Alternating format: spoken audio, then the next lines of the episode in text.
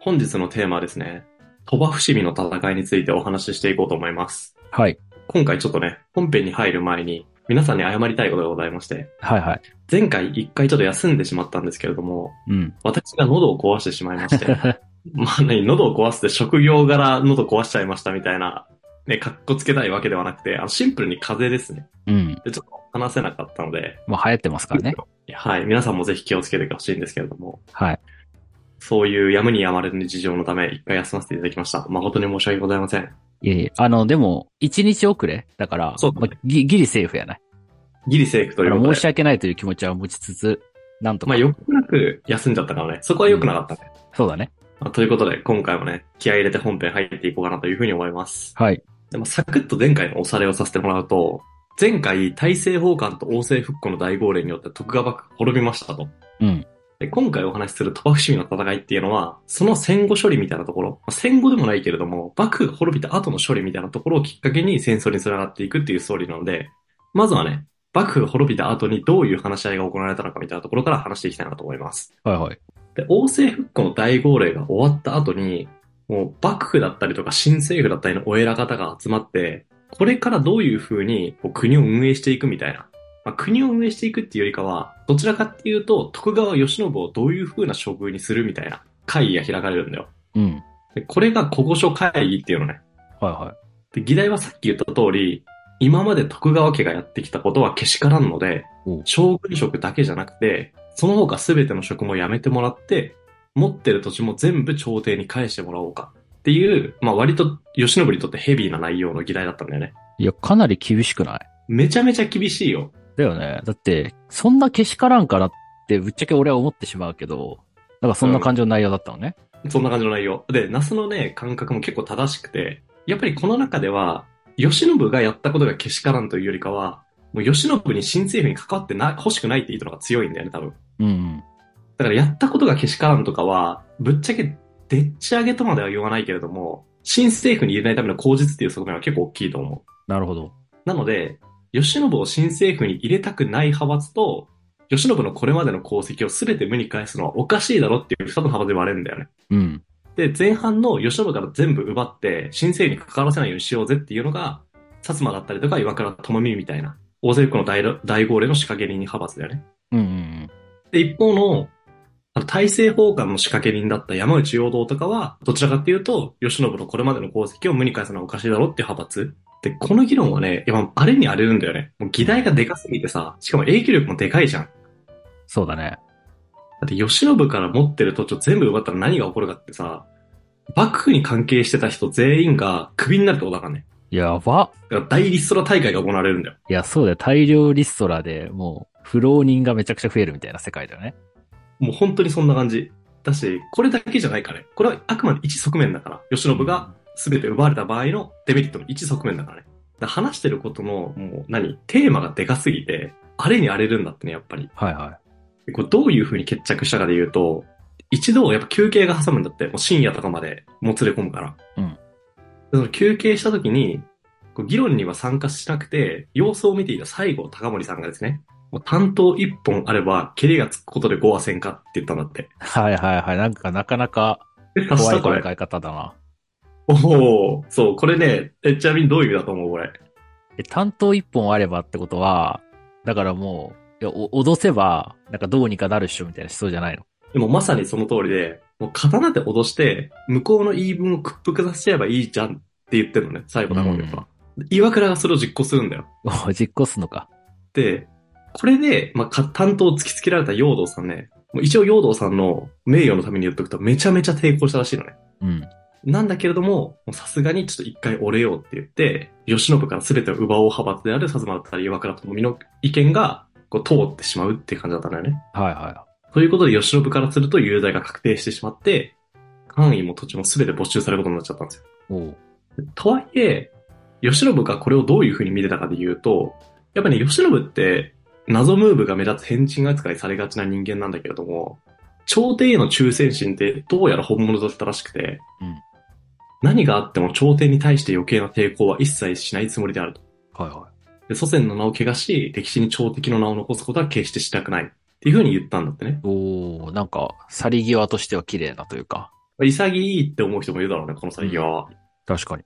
で、ここまで綺麗に去られてしまうと、薩摩がまた困っちゃうんだって。ええ困るんだ。困る。ちょっと一回フラグとしてね、この発言は捉えてもらっていて、じゃあその後の薩摩のムーブとかを見ていきたいんだけども、じゃあこれ慶喜の将軍が決まったじゃん。うん。で、慶喜が潔く身を引きましたと。ってなると、江戸では、老子による略奪だったり放火だったり暴動が相次いだんだって。はいはいはで、ついにはこの老子たちによって、庄内藩っていう、今だと領事館みたいなイメージで、他の藩がの、なんか江戸駐在所みたいなところに、発砲されるっていう事件が起こされちゃうんだって。い。ええでしかも極めつけは、これ諸説あるんだけど、江戸城の二の丸が放火されたっていう説まであるんだって。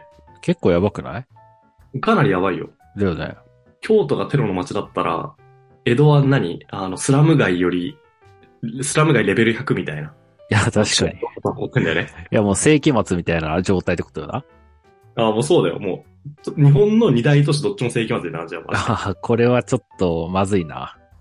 日本の治安が荒れに荒れてるみたいなタイミングなんだけど、うん。ただ江戸の方は明確に仕掛け人がいて、ここで老子たちが、なんか、やっぱ一箇所に逃げて帰ってくんだって。いや、老子たちの立場があるんだってね。うん。そそれがどこかで言うと、薩摩藩邸だったんだって。おー。それを知った旧幕府としては、もう怒り狂うんだよ。うんうんうん。もう薩摩の奴らじゃん、どう考えてもやってんのってなるんだね。で、果てには、大阪をうろうろする薩摩浪人を、一人切ることに15金を与えるみたいな。通告を出そうって言って提案した者がいるぐらいなんだって。ええじゃあ結構嫌われてるというか、まあ、薩摩が。いうような感じにはなってんだ。そうなんですよ。うんうん。でしかも果てにはやっぱ旧幕府軍としては正式に盗撮の票、薩摩を倒す票っていうものを朝廷に提出して、うんその内容っていうのが、王政復古以降の暴動が薩摩によるものであることは分かってるから、薩摩の主要人物を差し出してくださいと。それが叶わないんだったら、もう薩摩に向かって進軍しますっていう内容だったんだってね。はいはで、旧幕府軍はその言葉そのままに京都に進軍するんだよ。薩摩に向けて。で、まあ、ここまでの流れで、この流れを作った人がいるって言ったじゃん。い。いるね。で、慶喜のこの去り際を快く思わなかったよ、薩摩はって話もしたじゃん。うん。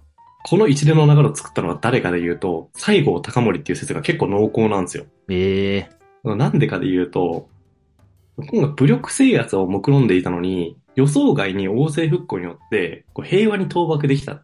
なので、改めて直接対決して、旧幕府軍が正義であるっていう流れを作りたかったっていう説と、はいはあとね、吉信がね、王政復古以降、息を吹き返したりしたんだよね。今回このシリーズはあんま触れてないけど。い。うん。吉信でやっぱただでやられる男ではないので。なので、もうどうにかして最後の息の根を止めたかったみたいな説があって。なるほどね。どうにかして旧幕府軍と、まあ、新政府軍である、まあ、薩摩長州だよね。ここが直接対決するっていう流れを西郷さんが作りたかったらしくて、もう江戸を荒らしに荒らしまくるっていうことを目論んだらしい。なるほど。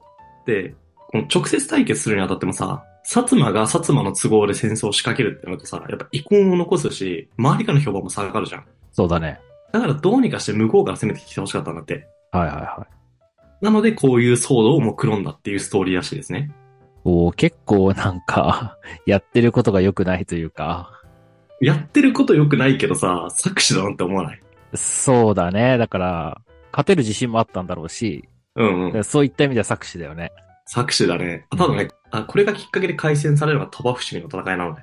で、その結果確かに薩摩は勝つんだけれども、必ず勝てるっていうぐらいの確証はね、なかったっぽいんだよね。うん、そうなんだ。だから西郷とかも負けたら負けたで、こうこうこういう勝負をするみたいな、負けた時のことまでちゃんと考えたらしいよ。ええだからなんかここら辺は、まあ、肝が座ってるのかどうなのかわかんないんだけれども、薩摩が勝とうが負けようが、この戦争は日本のためになるっていうふうに考えてはいたんだろうね。なるほど。必要なんだったと思う。西郷さんにとってはこの戦争はね。うんうん で、実際、まあ、鳥羽伏見の戦いがこれによって開かれましたと。で、海戦の大砲が発砲された時、最後は、ああ、よかったよかった。鳥羽の一発の砲声は100万の味方を得たより嬉しかったって言ったらしい。うん。これ、これはもう確実にじゃないか確実にだよね。でも確実に言い切ってる方がね、意外になかったんだよ。ここまで言って。まあでも証拠が残らないか。まあね。まあ、最高さんレベルになるとさ、なんかマフィアの、最近マフィアもののさ、アニメを、アニメというか映画を見てるんだけど、うん。マフィアのトップみたいな感じで、直接手を下すことあんまないんじゃないまあそうだね。だから、まあ、そこの隠蔽工作みたいなものが今の時代まで影響してて、薩西郷さんが言ったと言い切れないけれども、状況的にはそうであろうみたいな感じになってんじゃないうん。確かに、それはあるね。これあくまで全部想像です、今まで話した。はい。ということで戦争の中身に入っていきたいんだけれども、今回構図としては、やっぱ旧幕府軍の方が数は圧倒的に多いらしい。うんうん。ただ、これ第二次長州征伐の時と構図が全く一緒で、薩摩藩は最新式の武器で抵抗するんだって。人数少ないけど。で、長州征伐の時と何が違うかで言うと、まあ前回はさ、もう長州軍が圧倒的に勝者になったじゃん。うんただ今回は一進一退の攻防が続くんだって。はいはいはい。で旧幕府軍に関しては、前回の第二次長州征伐の時でも明確にやらされ戦だったじゃん。あ、そうだね。もう幕府軍が長州倒したいけど、他の藩は別に大して長州のこと恨んでないから、なんか謝ったのにまだやらせるのみたいな感じで、戦争自体に疑問を持つ人は多かったですと。うん。ただ今回はもう盗撮の票とか出しちゃってるから、もう全員一丸となって、殺族、もう薩摩を叩き潰すっていうモチベーションで一致してるんだって。はいはなんで結構いい勝負になったらしいね。最新式の武器とかも踏まえても。い。うんうんただ、そんな戦争が5日間続いた時に、薩摩軍が最終兵器として、錦の御旗を3本掲げるんですよ。うん。錦の御旗。錦の御旗。これが何かで言うと、こっちが朝廷の味方ですよ。つまりこっちが官軍ですよっていうかことを掲げたシンボルね。はいはいはい。これを掲げることによって、均衡が崩れ出して、このね、新政府軍か旧幕府軍かの、どっちの味方につこうかって迷っていた藩も、まあ何藩かいたんだってね。ただ、錦の御旗によって、新政府軍である薩摩がね、こっちが官軍ですよっていうことが、誰の目にも明らかに宣言されちゃった結果、もうその迷っていた藩まで、新政府軍、薩摩藩の方の味方をしちゃったし、で、最終的には、これによって一番影響を受けたのは慶喜なんだよね。はいはい。錦の御旗が掲げられるまでは、戦機が一気になるまで引くな、断固突っ込めっていう風に吉野が言ってたんだけど、おう。錦の御旗がかけられ掲げられた瞬間ね、私は江戸に帰るって言い出したらしいのえー、だから、朝廷に対しての、このなんていう、忠誠心から、ってことだよね、うん要は。そう、本当にそうだと思う。うん。まあ、とはいえね、戦争中、総大将が逃げ出しちゃうってさ、やっぱそれで戦意を維持できる軍って多分歴史上いないんだよね。そうだね。なので、もうキューバ君これによってグダグダになっちゃって、一気に形勢が薩摩に傾くんだよ。はいはでその結果、薩摩は戦死者60数人に対して、旧幕府部の戦死者は279人と、い。ほうほう。約5倍ですね。うん。で、犠牲者を見ても薩摩が圧勝だったっていう結果になってしまったと。で、何がね、慶喜にとって、ちょっと不運だったか、不運っていうとちょっとあれだけど、いかなる事情があるとはいえ、部下たちを見捨ててるわけだからね、このタイミングでは。うん。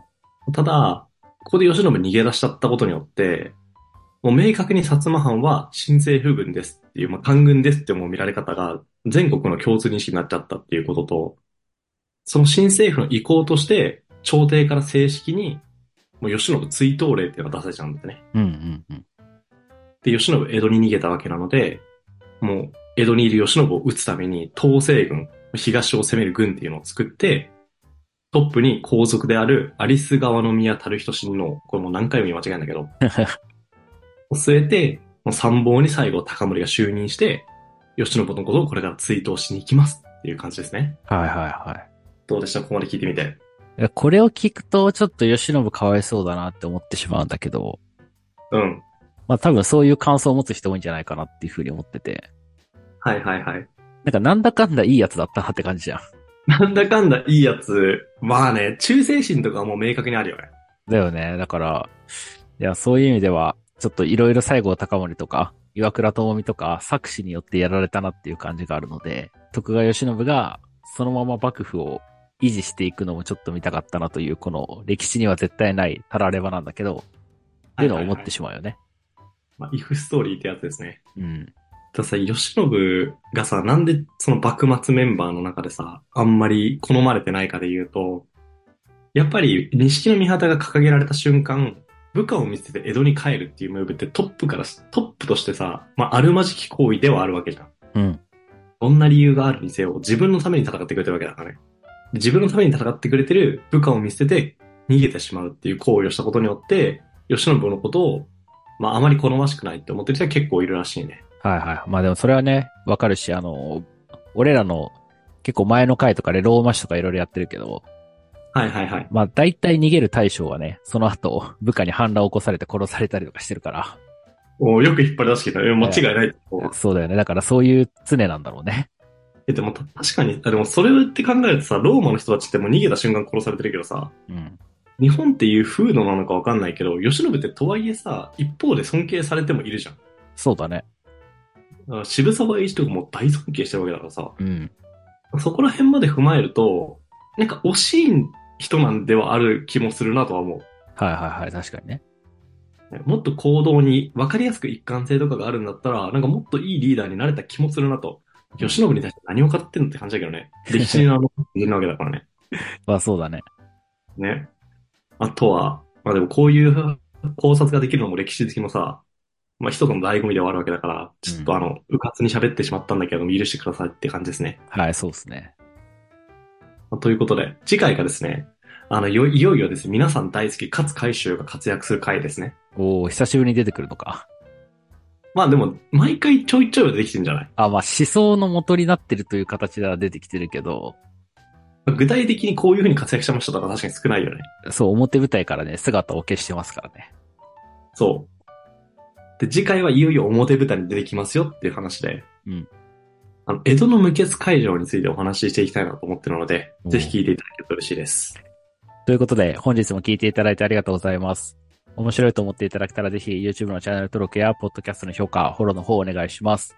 また、サポーター制度についてのリンクも概要欄に貼ってますので、そちらもぜひチェックしてください。